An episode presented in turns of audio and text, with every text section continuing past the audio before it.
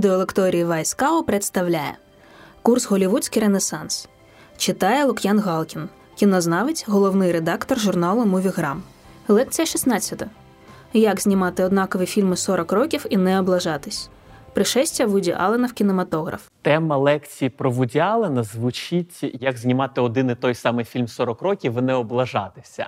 Насправді це не дуже справедливий щодо Вуді Аллена жарт, адже дослідники, до речі, цієї самої доби нового Голівуду взагалі говорять і про американських, і у широкому розумінні е, взагалі кінематографічних авторів, як про тих, що власне фільмують один і той самий фільм раз за разом, але роблять це так, аби аудиторія не надто зрозуміла, що це все ж таки один і той самий фільм. Тим не менш, ми вже чимало говорили про режисерів, які мають улюблені мотиви. У Вуді Аллена улюблених мотивів безліч, і вони всі складаються в одну таку велику і гарну невротичну картину, привабливу і досі, оскільки фільми Вуді Аллена насправді про них можна було б сказати як про таке собі відлуння нового Голівуду у сьогоденні.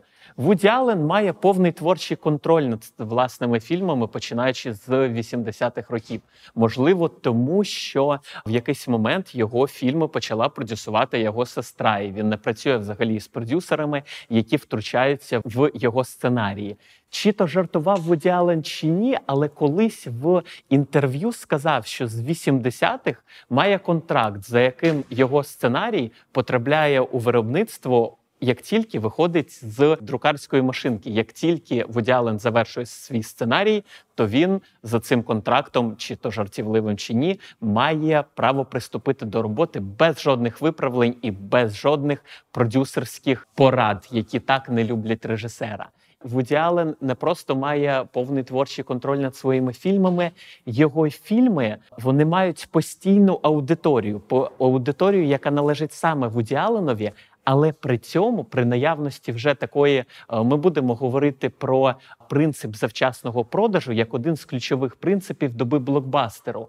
І здавалось би, для Вуді Теорія, ідея завчасного продажу його матеріалу спрацьовує як не можна краще. Це один з найвидатніших авторів світу. Він має безліч прихильників, і здається, кожен його фільм має бути касовим успіхом. Але ні, так не відбувається. Тим не менш, Вуді продовжує чи то експериментувати, чи то знімати просто, що йому заманеться.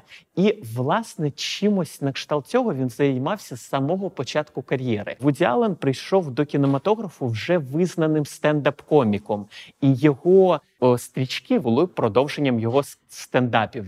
Більшість стрічок Вуді Аллена раннього періоду скидаються на добірку скетчів, причому пародійних скетчів, які певною мірою самототожні, які мають на меті просто пародіювати, аби пародіювати. Аллен любить цитувати цитування основи його методу у попередньому фільмі е, Вуді Аллена до любові смерті. У нього був такий собі схожий за формою фільм Той, що спить, сплячий, де власне Вуді Аллен пародіював усе, що йому заманеться, і Кубрика пародіював, і е, трошки пройшовся по Джорджу Лукасу його THX 1138, його дебютній стрічці. В цілому це була пародія заради пародії, що не знижує її вартісності у рамках жанру. Власне, це одна з най найталановитіших пародій тих часів, а може й до сьогодні. Хоча не очікуйте, що ви сприймете ці жарти так само, як люди, коли переглядали їх у 70-ті. Хочу ще сказати про репутацію Алена як е, автора інтелектуального кінематографу. Насправді Вуді Аллен дуже поблажливо ставиться до свого глядача. Він не вимагає від глядача якихось надзнань.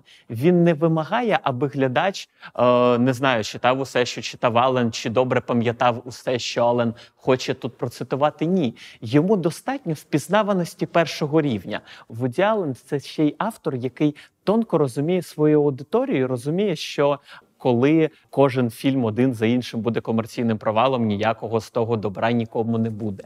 Отож, Ален розуміє свою аудиторію, і Ален при цьому не просто жартує з неї, не просто наводить ті чи ті чи інші цитати. Його герої та його тематика вони часто пов'язані з сьогоденням. Любов і смерть це, звісно, такий собі колаж. Це, звісно, все ще набір скетчів, хоча, напевно, найвидатніші з Аленівського Аленівських скетчів цієї доби. Але якщо ми поглянемо на його героїв у цілому, традиційних аленівських оцих класичних невротиків, можливо, вони видадуться нам чимось на кшталт уособленням пересічного американця цієї доби, одержимого нескінченними проблемами та загрозами усіми водночас. Але такого, що прагне лише одного комфорту і спокою, до чого власне прагнуть усі герої Алена, і кожного разу абсолютно ну, без шансів на успіх. Як би там не було, але справжній успіх е, до Алана приходить разом з нью-йоркською трилогією, напевно, найвидатнішою частиною якої є Енні Гол. Енні Гол, яка колись, до речі, е, виборола, і цього ніхто не очікував, Оскар у зоряних війн, безумовного фаворита того року. Як би там не було, у Енні Гол розкривається ще одна частина творчого методу Вуді Аллена.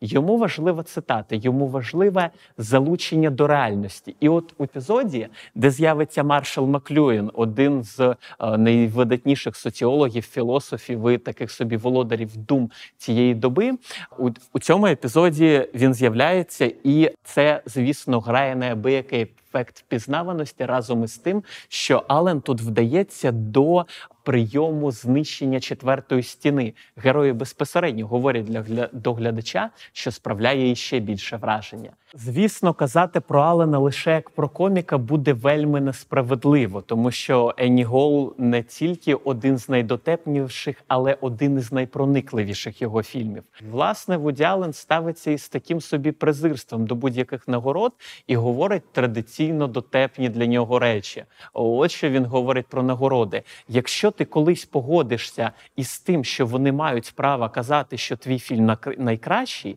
то тобі доведеться погодитись, коли вони скажуть, що він не найкращий. Отак каже Вуді і тому ігнорує більшість усіх можливих нагород, намагається не не подавати свої фільми у конкурси фестивалів, а тільки показувати у позаконкурсній програмі, і просто випускати кіно, яке йому хочеться знімати. Іноді е, потужне, як нещодавня стрічка «Опівночі у Парижі. Іноді не дуже. Тут же оберіть будь-яку стрічку виділену, яка вам видається не дуже. І власне е, погляд Алена на е, свої стрічки не не дуже вже й збігається із поглядами критиків та аудиторії. Він вважає своїми найкращими стрічками три: це е, пурпурна роза Каїру, спогади про зоряний пил та матчпойнт. З матчпойнтом, думаю, то всі одразу взяли і погодились. Причому, е, що дуже не характерно, матчпойнт це, якщо пам'ятаєте, це трилер. Причому такий трилер із все як годиться, із вбивцею, із саспенсом, із ідентифікацією з головним героєм, і з такими собі неоднозначними відчуттями, коли ми водночас хочемо, щоб вбивцю зловили, і водночас цього не хочемо. До того ж, усі ці три роботи так чи інакше ґрунтуються на цитуваннях. Спогади про зоряний пил є таким собі е, омажем Феліні і Бергману. Пурпурна троянда Каїро це спогади про 30-ті роки, такі е, такий собі омаж кінематографу 30-х, де героїня Мії Фероу на самому початку фільму працює офіціанткою, е, де скільки там у них був робочий день, 12 чи 16 годин на добу. А потім, замість того, аби прийти додому і просто померти, вона йде у кіно і дивиться, дивиться, дивиться один один за іншим там один і той самий фільм. І в якийсь момент герой цього фільму е, каже їй з екрану: От що ви тут стільки робите? Я сам вже втомився від цього фільму, але ж я в нього, адже я в ньому граю, а ви його все дивитесь і дивитесь. Знаєте що? Ходімо звідси. Він сходить з екрану і десь її забирає. І так починається ця напівфантастична історія, яка, на думку Вуді Аллена, могла би не стати касовим провалом, а вона стала його касовим провалом, якби він, як хотіла студія, завершив її хеппі-ендом. Але Вуді не хотів хеппі-енду, тому маємо той фінал, який маємо. Отож, е, Вуді насправді це один з найяскравіших режисерів нового Голівуду, який напевне, от поряд порівняно з Мартіном Скорсезе у ті часи викристалізував свій стиль і зміг адаптувати її для будь до будь-якої доби, доби, навіть враховуючи те, що у його фільмографії, як до речі, у фільмографії Скорсезе та у фільмографії усіх тих, хто формувався за часів нового Голівуду, було вдосталь і поразок, і перемог. Але що характерно, ті, хто пройшов цю школу нового Голівуду, у своїй більшості вони все ж таки дожили до сьогодення, і досі їх імена чимось для нас відгукуються, і досі вони продовжують знімати фільми. От прем'єра наступного фільму Вуді Аллена вже невдовзі. Це була лекція з курсу Голівудський Ренесанс від Лук'яна Галкіна, кінознавця та головного редактора журналу Мувіграм. Проект Вайскау реалізується за фінансової підтримки проекту зміцнення громадської довіри UCBI 2 що фінансується Агентством США з міжнародного розвитку USAID.